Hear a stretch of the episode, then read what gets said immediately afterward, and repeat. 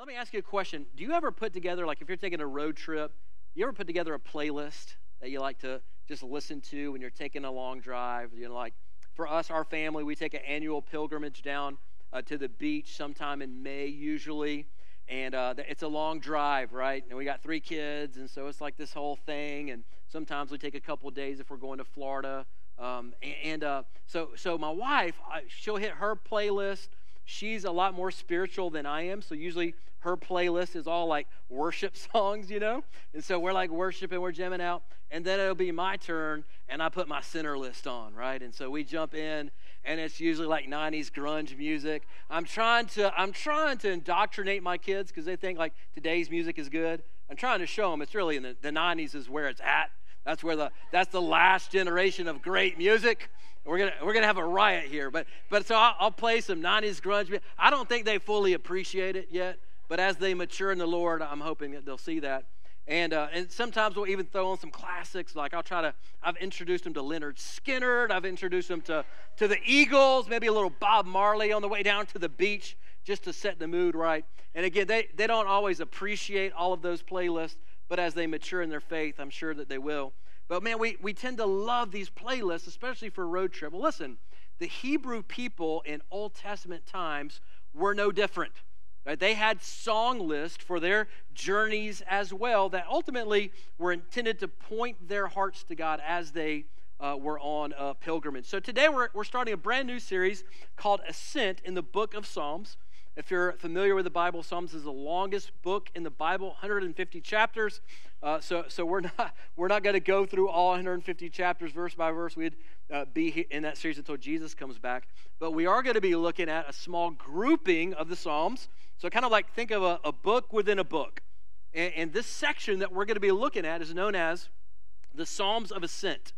The Psalms of Ascent. That's 15 Psalms. Starts at Psalm 120. It ends at Psalm 134.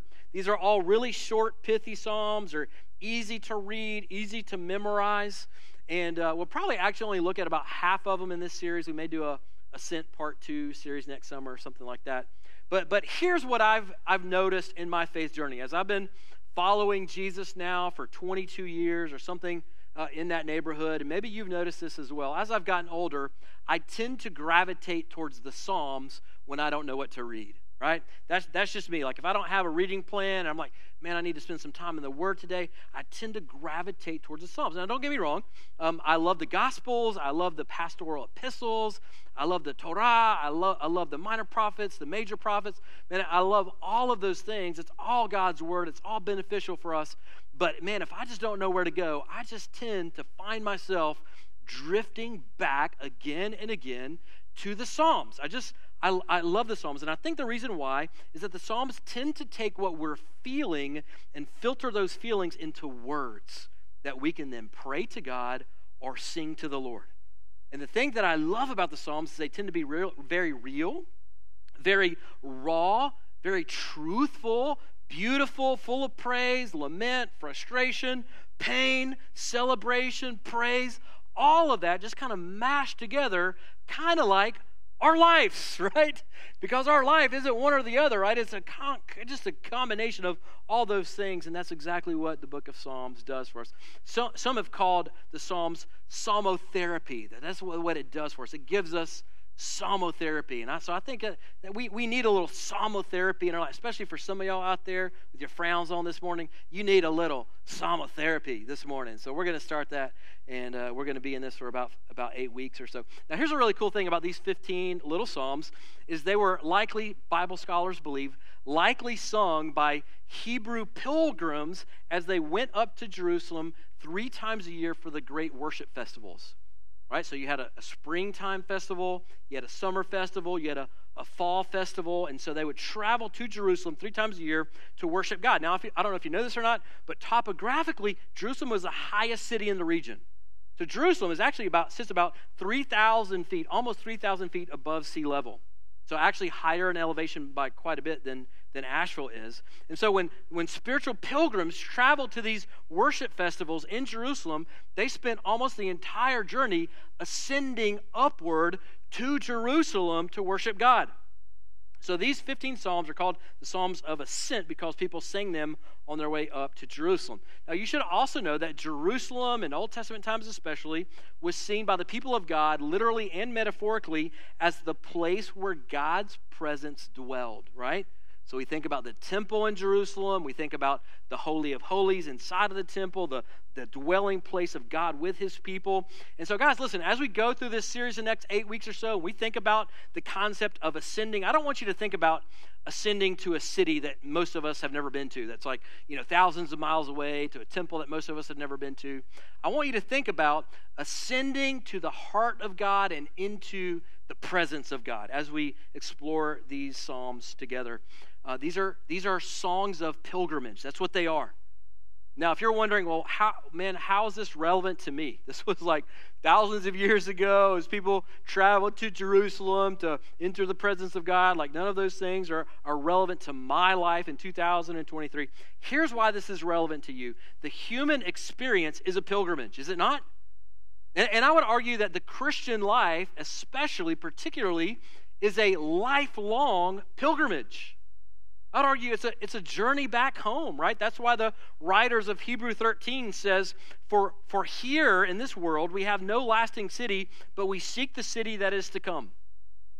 And see, I would argue that one of the reasons that most of us find that we're never really fully satisfied in this world, in this life, is listen, guys, because we're not home yet. We're not home yet. We're, we're on a journey, right? We're, we're pilgrims ascending to the heart in the presence of God. And these Psalms, I believe, are going to help us along the way in that journey to the heart of God. Now, you're going to notice that as we open this uh, series, we're going to open with Psalm 120. And in that scene, uh, we're going to talk about this in just a moment. We see a pilgrim in distress. Right? So it kind of kind of starts uh, on, on a bit of a dark note. But, but we're going to finish out the Psalms of Ascent in Psalm 134 with a pilgrim at home, in the temple, in the presence of God, worshiping Him, right? These, these Psalms have been called stepping stones to the heart of God, a journey back home. So I just want to invite you over the course of the next eight weeks to take this journey with us, a journey of the soul. I would encourage you, as you can, read ahead so if we're if we're tackling Psalm 120, guess which is the next psalm we're going to be doing? Uh, you got come on, one, come on now, 121, right?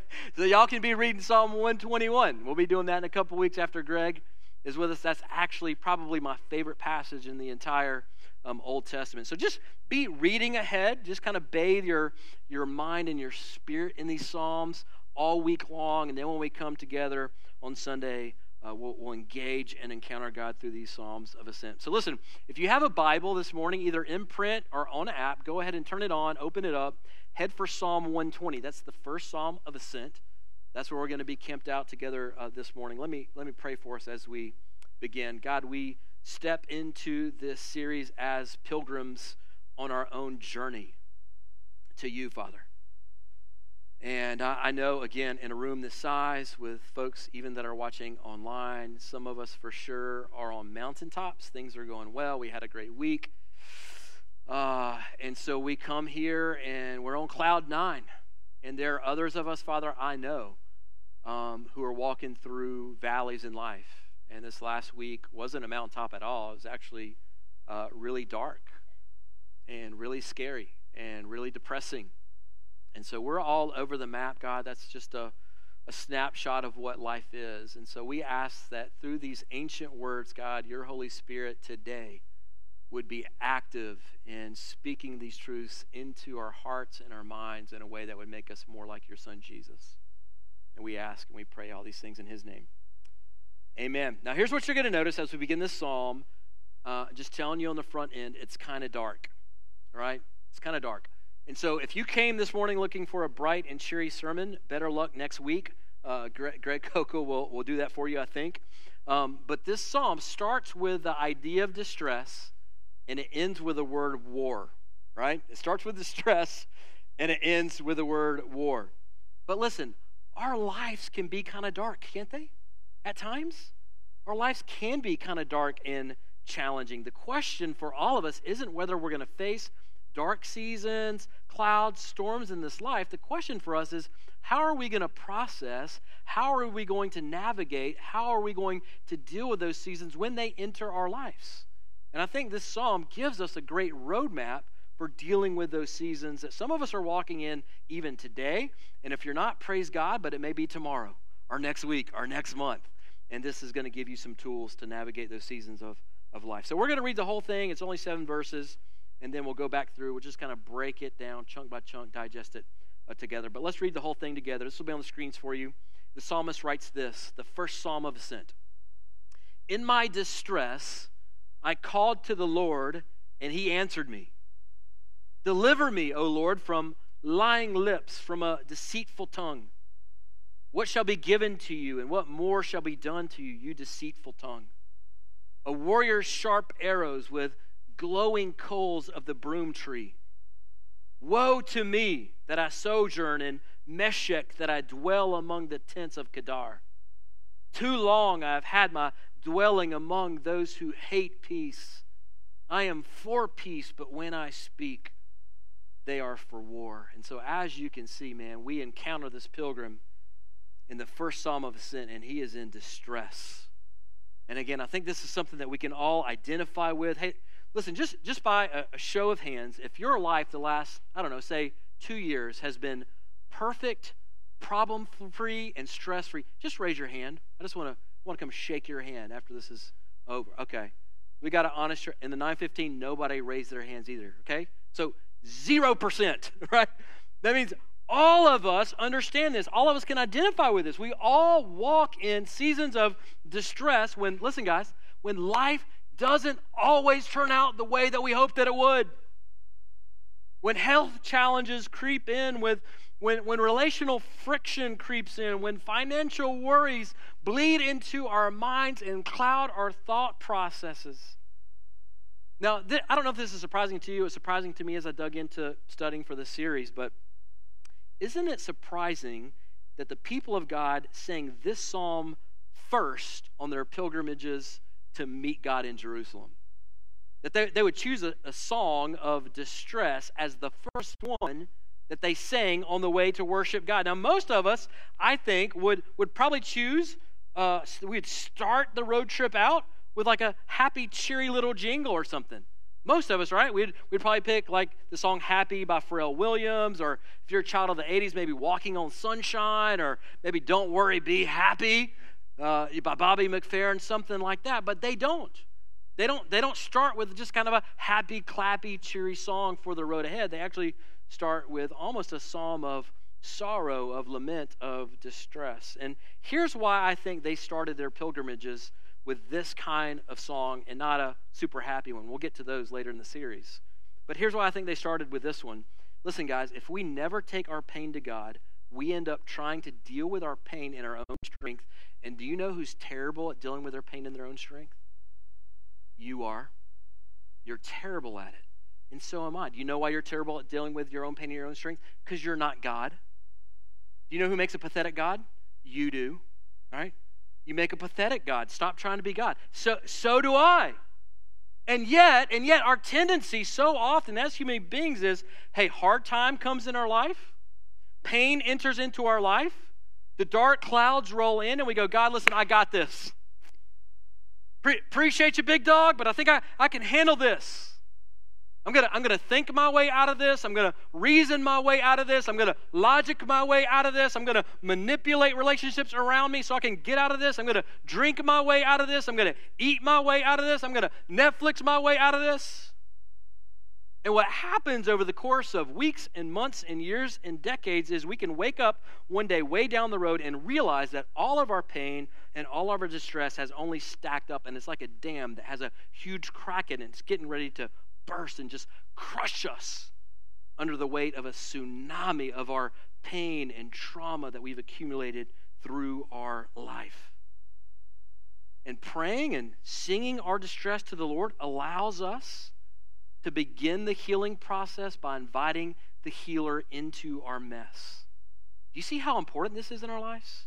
Do you see how critical and practically useful this kind of thing is. So, so what does that look like? You're like, okay, Chris, that sounds that sounds great. I need some tools to deal with the hard seasons of life. But practically, what does that look like? Well, I'm glad you asked. I think the psalmist gives us four really helpful, four really practical, four really beautiful steps that we can take when we hit road bumps in life and face distress in our life, okay? So let's just kind of go back through these seven verses, break them down. I'll give you those four uh, steps to the roadmap, and, uh, and then we'll be done. All right? So, verse 1 says this In my distress, notice past tense, I called to the Lord, and he answered me. Now, I want you to notice what the psalmist is doing here. He's remembering back. What he's doing is he's saying, I, I can remember back. There have been seasons of distress in my life in the past, and each time I called to the Lord in the past, I can remember He answered me, He delivered me. Like maybe not in the way that I wanted, maybe not even in the timing that I would have chosen, but as I look back at my life, He has never failed me. And so here's step one to overcoming the distress of life. Number one, Christian, remember the faithfulness of your God. Remember the faithfulness of your God. Recount the answered prayers from last week and last month and five years ago and 10 years ago and 20 years ago, the times when God came through for you and heard your distress and answered you. Listen, church family, we are so quick to forget and slow to remember. This is why I think the, the, the people of God in Old Testament times had this beautiful practice. It's called, uh, called stones of remembrance. So if you've read the Old Testament a lot, you've encountered this concept before. But the people of God in Old Testament times, whenever God would deliver them or perform a miracle or answer some really cool prayer in their lives, they, they would actually build these stone structures called stones of remembrance so that one day when their kids or their grandkids said, Hey, what is this? They would recount and remember the ways that God had, had intervened into their lives, right? Hey, let me tell you, this stone shrine, this is the time that God delivered us out of slavery from the Egyptians. Well, what's that one, Dad? What's that one, Mom? Well, that's the time that He parted the Red Sea and freed us and then wiped out all of our enemies. It was amazing. You should have seen it. What about that one? That's the time that He saved my marriage when my marriage was on the rocks. Well, what about that one? That's the time that He healed my kid when the doctor said there was no hope. And see, friend, what I'm saying to you this morning is that's the first step to overcoming the distress of life is remembering the faithfulness of your God in the past. Listen, y'all, if he was faithful then, he'll be faithful again. Now, I want, to, give you this. If you're a note taker, write this down. This will be on the screens for you. This is kind of almost the big idea of the whole passage this morning. Here it is God's past faithfulness fuels present hopefulness. God's past faithfulness fuels our hope in the present as we look back and we see his character, not only in our lives, but through the centuries and generations of God's people from the beginning of time. God is faithful. We can count on him in the present. He's got a great track record. And as our psalmist remembers the faithfulness of God in the past, it encourages him to begin to pray. Notice he says, I called to the Lord and he answered me. Listen, friend, when you don't know what to do, when the dark clouds roll in, run to the one who holds the universe in the palm of his hands. Let me ask you a question. What's your first instinct when it hits the fan in your life? Don't answer out loud, just think in your mind. Like, what's the pattern in your life? You get the, the bad news, the, the diagnosis from the doctor, you get, you check your bank account, yeah, whatever it is, right? When things aren't going well in your life, what's your, what's your first instinct? Is your first instinct, man, I got to get alone with God? Man, I just need to get out in the woods, my Bible and a notebook. I just need to be with God. I need to sit in His presence. I need to hear His voice. Or is your first instinct, man, let me figure this out? Let me, let me, let me see if I can think my way out of this one. And understand this, man, I, I, by no means am I casting any stones at anyone because far too often my instinct is to fix stuff in my own strength first. And what the psalmist is teaching us is that's a fool's errand. And the psalmist is reminding us the power is in the prayer. And that's step two that he's going to give us in this whole journey, this, this map of how to navigate the distress of life. Step number two pray to the one who never fails us. So remember his past faithfulness, but engage him in the present. Go to the one who never fails his sons and daughters. I love how he says, When I call, he answers. Do you see that rhythm? I call, he answers. I call, he answers. I call, he answers.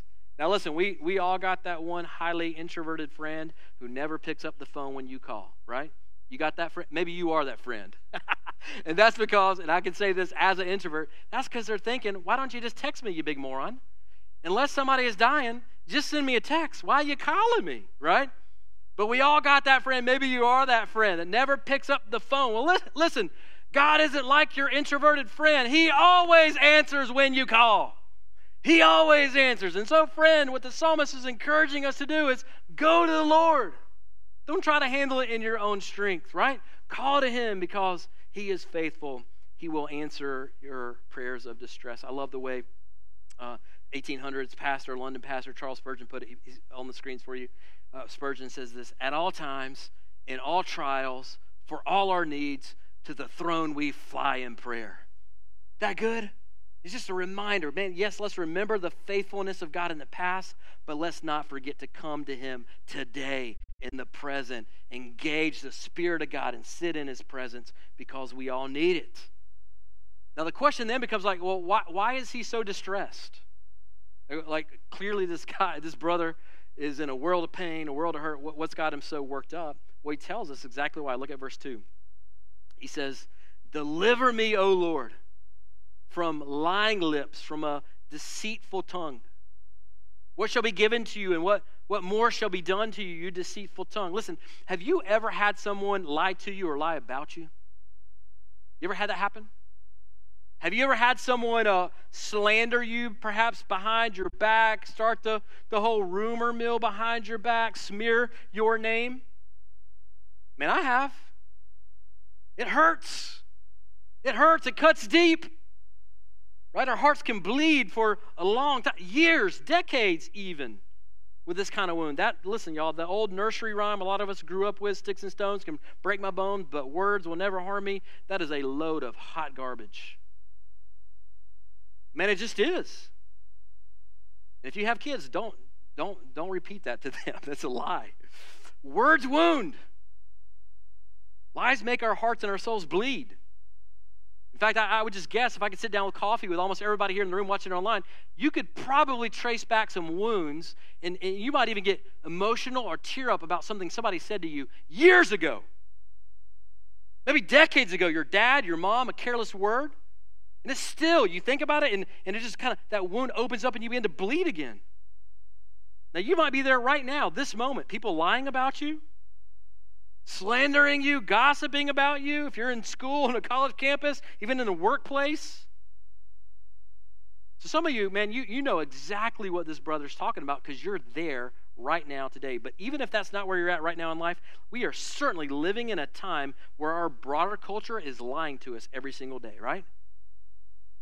Selling us meaning apart from God, selling us love apart from God, selling us satisfaction apart from the ways of Jesus whether it's in the area of relationships or sex or money, career, power, you name it, apart from the perfect plan and purpose of God for the flourishing of his sons and daughters.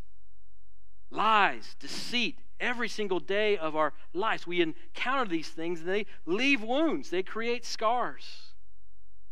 It reminds me of the, uh, the classic uh, Christmas movie. We watch it with our kids every December um, Elf. And I, if you haven't seen that, I don't know what you're doing with your life, but you need to uh, go, go watch it. Uh, Will Ferrell, man, is just this great, funny, hilarious character. And there's one scene where he discovers this Santa Claus guy at the mall is like a fraud. And so he calls him a fraud and a, a fake. And he tells him he smells like beef and cheese, which is awesome. And then he says the, maybe the best line in the whole movie You sit on a throne of lies. I, like, I love that. I could go back and watch just that little video clip again and again and again. Now, listen, yeah, like, that's kind of funny, but that's our world. Like, like that's our culture today. Like a, like a throne of lies and deceit that we're just being sold and fed every single day of our lives. And lies wound and deceit cuts. And we experience that both in our culture and from people that we that we know, maybe at school or workplace, neighbor, family, whatever it is. But listen, here, here's the benefit of distress in life. Here's the here's the positive. Here's the, the silver lining. Distress can drive us to the Savior. Distress can can drive us to the Savior. I love this quote by, by John Trapp, 1600s uh, theologian. Uh, this will be on the screens for you. He says this Distress adds wings to our devotions. Our Savior, being in agony, prayed more earnestly. So do all his people, and especially when they lie under the lash of a lying tongue. Listen, when in distress, friend, allow it to drive you to the Savior. Pray to God. As the psalmist says, I called on him and he answered me. So, friend, call on him and wait for his answer. Look at verse 3 again. It says this What shall be given to you? What more shall be done to you, you deceitful tongue? A warrior's sharp arrows with glowing coals of the broom tree. Now, a broom tree, you may not know this in ancient times, was known as the hottest and the longest burning coal available, right? And so for, for the psalmist, this is really, I think, kind of a almost a confession of sorts, where he's saying, God, listen, the, the arrows of lies have wounded me. The deceit of, of burning coal has left me with a, a gaping wound, but now, God, now, God, you shoot back with the arrow of a warrior. You shoot back with the, the glowing coals of the broom tree. In essence, here's what I want you to see he's doing. The psalmist is he's trusting God with his pain.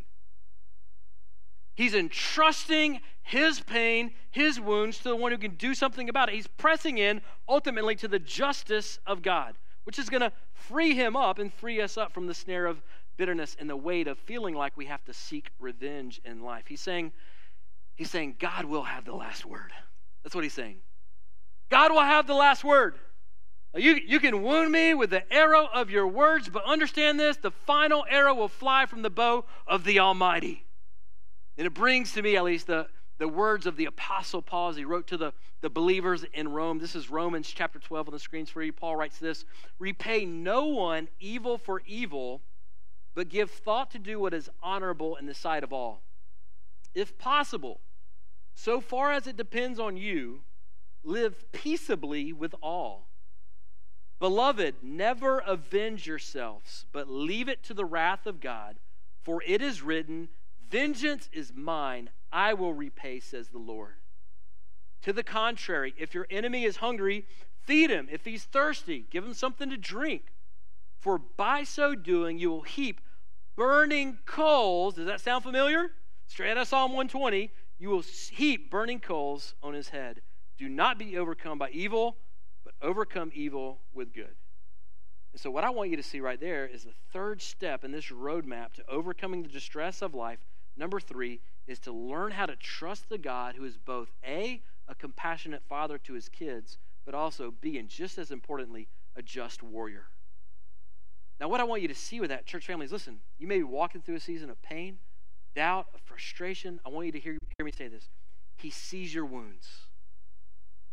You have a father who sees your wounds. Moreover, he feels your pain. And understand this He will have the last word. The final arrow will fly from his bow. And so, Christian, son, daughter of the king, rest in that. Choose not to live in the prison of bitterness or revenge. Understand, God's got you. Rest in him. Rest in him. This is good news.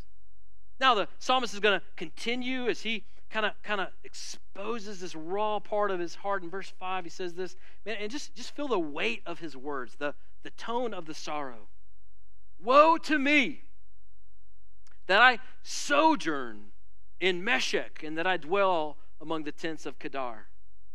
Too long have I had my dwelling among those who hate peace. I am for peace, but when I speak, they are for war. Now, you should know this Meshech was a, a far off tribe that's located in southern Russia today. Uh, these were, were folks that, that were not a part of the nation of Israel. They were people who were distant from God, heathens, we might call them, pagans. And then Kedar was actually a, a wandering desert tribe of barbarians.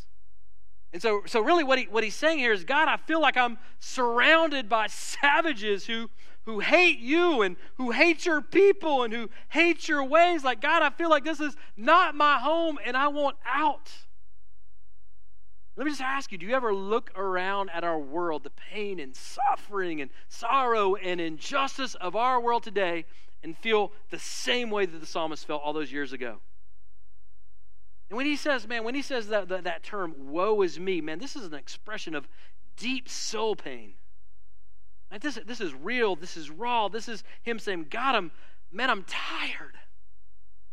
I'm tired of feeling weary in the land. I'm fi- tired of feeling distressed and misunderstood. And yet, do you notice what he's seeking in the midst of his pain and his sorrow? What is he seeking? What's he after? Peace. He's after peace. Where's he seeking it? In God's presence.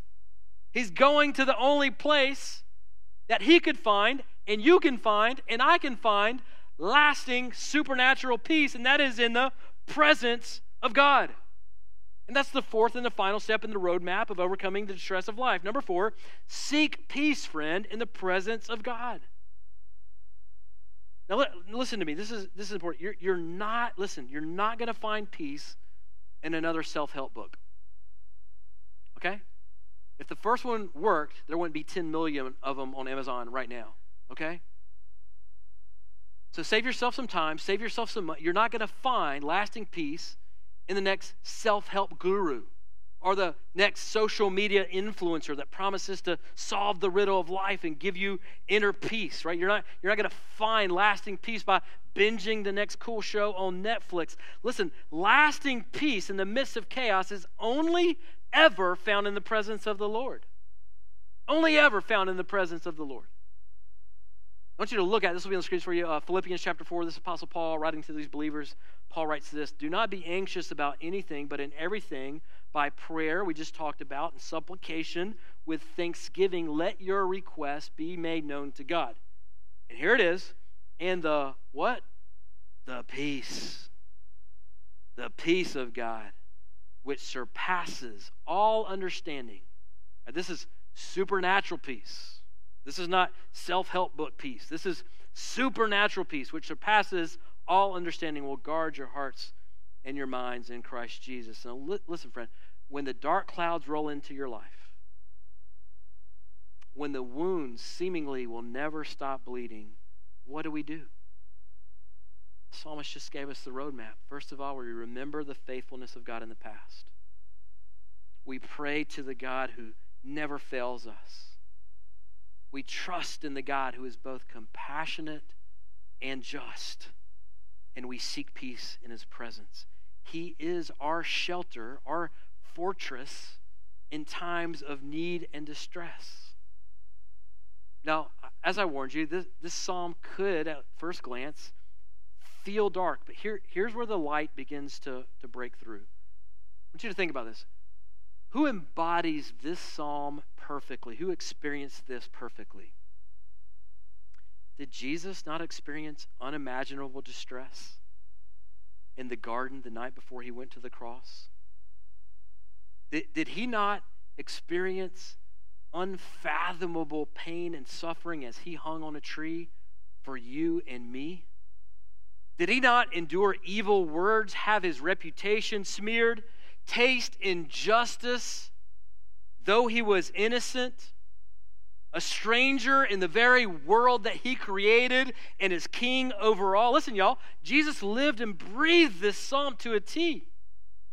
And by his cross and the empty tomb that we celebrated last week, we too now can experience peace with our Creator and, and peace within the chaos of our circumstances and distress in this life. So, as we begin to, to land the plane, let me just ask you this question What's this psalm telling you to do? Ultimately, what's this psalm telling you to do? This is what I would argue it's telling all of us to do. Take your mess to the Lord. Take your mess to the Lord. It's encouraging us to, to run to Him to stop trying to, to carry the weight of the world on your shoulders. Stop trying to right all the wrongs that have been inflicted on your life. Listen, y'all, that is an exhausting way to live your life. Rest in the one who loves his sons, loves his daughters, the one who will have the last word. And let's learn to trust him. Let's learn to sing to him through the pain because one day when we see him face to face, it will have all been worth it. Let's pray, and then we're going to celebrate what Christ has done for us in a tangible way as we take communion together. Heavenly Father, my, my confession, I think our confession, confession as a, as a group, as a faith community this morning would be, God, that life, life is hard. life is hard. Just like we sang a minute ago, there are mountaintops, and we praise you on those mountaintops. But God, mountaintops are almost always followed by valleys, shadows, and hard times, and confusing circumstances, God. And yet we know that your presence is with us equally on the mountaintop as it is in the valley, God. So would you help us in those moments? When we're facing the trials of life and the hardships of life, when something cuts us deeply, when we're wounded in our hearts and our souls, God, would you help us to remember back to your faithfulness, God? To look at your track record, not just in our life, but God, to look at your character and your track record throughout time and history, that you're a God who is faithful, that we can stake our lives on you, that we can place our trust in you as we remember back to the ways that you constantly have delivered us and delivered your people throughout the centuries, God. Would you remind our hearts to pray to you, to come to you, not as a last resort once we've tried everything in our own strength, but God, help that become our first instinct. To just learn to call on you. That whole sequence. We call, you answer. We call, you answer. God, help that become second nature to us as we walk through the trials of life. We come to you knowing that you're going to answer our prayers. Help us to trust you with our pain with the things that have been inflicted on us. God, would you free us from the root of bitterness? Would you free us from the weight of feeling like we have to make things right or seek revenge against anyone who maybe has wronged us or hurt us or wounded us or someone that is close to us and loves us, God? Free us up from that, God. That's slavery. That's not freedom. Help us to trust that you are compassionate Father, but you're also a just warrior you will have the last word and you will defend your sons and your daughters. Help us to rest in that. Help us to trust in that, God. And then would you help us, Father, to seek your peace? Would you remind us that we cannot find this inner peace in anything that the world tells us? We can find it, God. It's not going to be found in a relationship. It's not going to be found in the perfect boyfriend or girlfriend or husband or wife or making that perfect salary or living in that dream house or driving that brand new car. Whatever it is, God, whatever we think is going to give us inner peace and satisfaction, would you remind our hearts that ultimate peace is only found in your presence and nothing else? So, God, would you help us prioritize our lives and our thoughts and our actions around seeking your peace in your presence. Would you be honored now, God, as we celebrate the sacrifice that Jesus made on the cross for us? It's in his name that we ask, we pray. Amen.